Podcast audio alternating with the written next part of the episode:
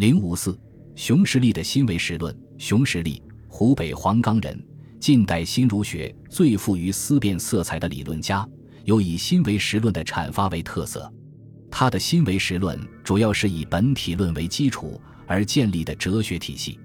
从思想来源上说，以中国传统的佛家唯识宗哲学和儒家哲学为主体，参照西方现代哲学的一些观点，如伯格森思想。由研究佛家唯识理论入手，通过对其进行怀疑和重新阐发，最后归于儒家思想。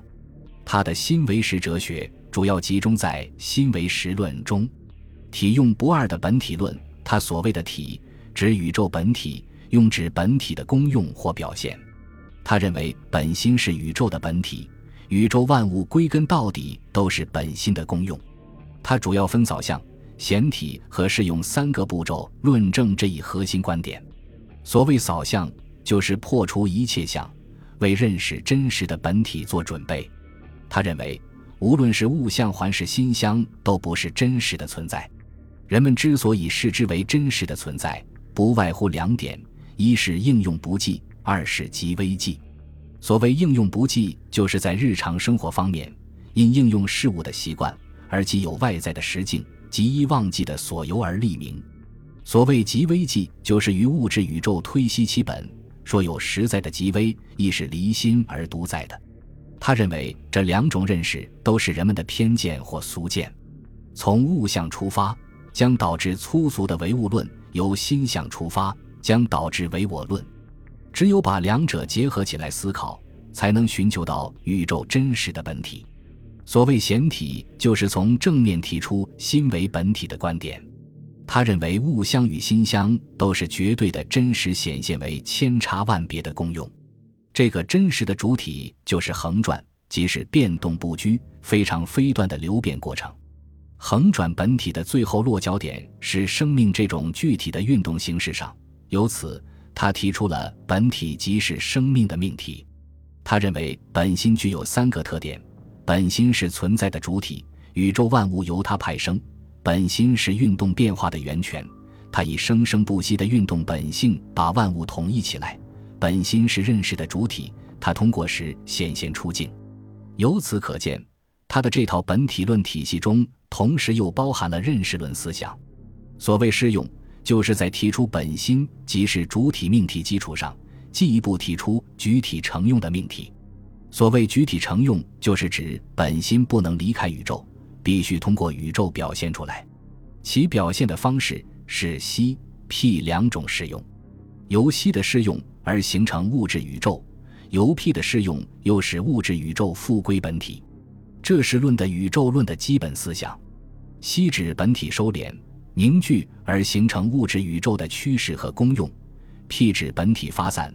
刚见识物质宇宙复归于本心的趋势和功用，它就是用 P 来解释物质宇宙形成及其与宇宙本心关系问题的。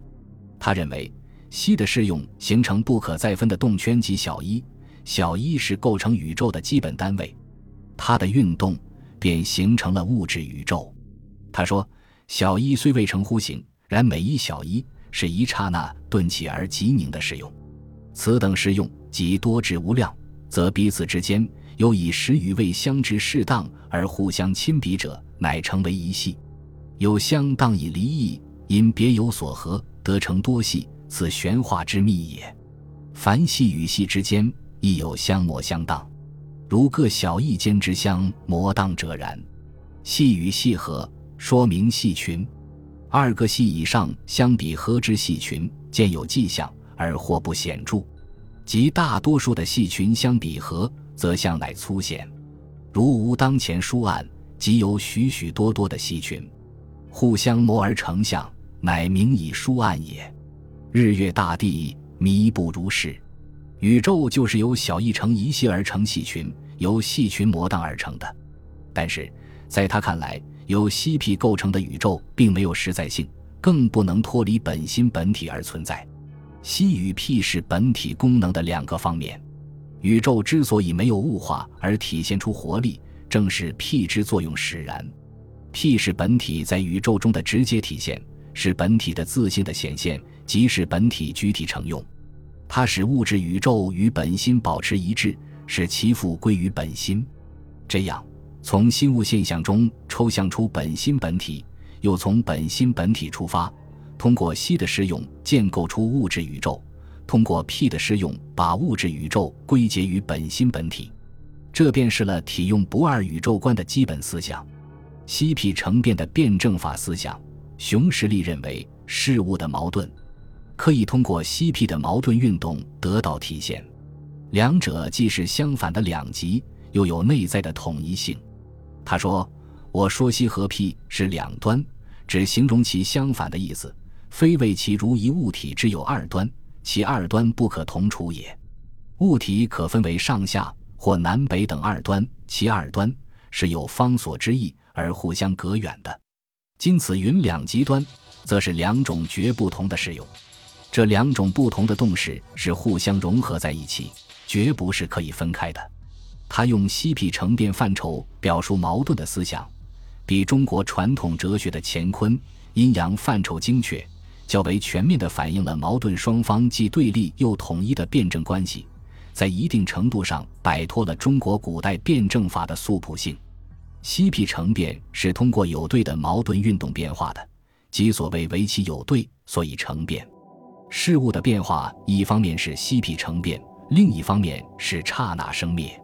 他说，从另一方面说，变化是方生方灭的。换句话说，此所谓西和辟，都是才起即灭，绝没有旧的适用保存着，时时是故灭新生的。这便是他所谓的西皮成变说。他反复强调，生即是灭，灭即是生，一切物才生即灭。任何事物都是随着心中的刹那闪念而即生即灭，没有相对的稳定性。这样，事物的顿变就是渐变的基础。所谓一切的渐变，却是基于刹那的顿变而后形现出来的。这显然与辩证唯物主义关于量变与质变的见解是不同的。内圣外王的人生论由宇宙观出发，他又提出了一套内圣外王人生观。他认为本体具有道德属性。它自然应当成为人生价值的源头。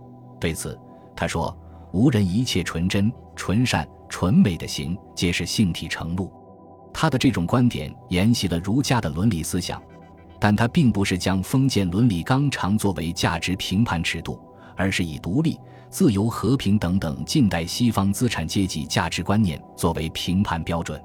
他所谓的独立，是指尽己之谓忠，以时之谓信。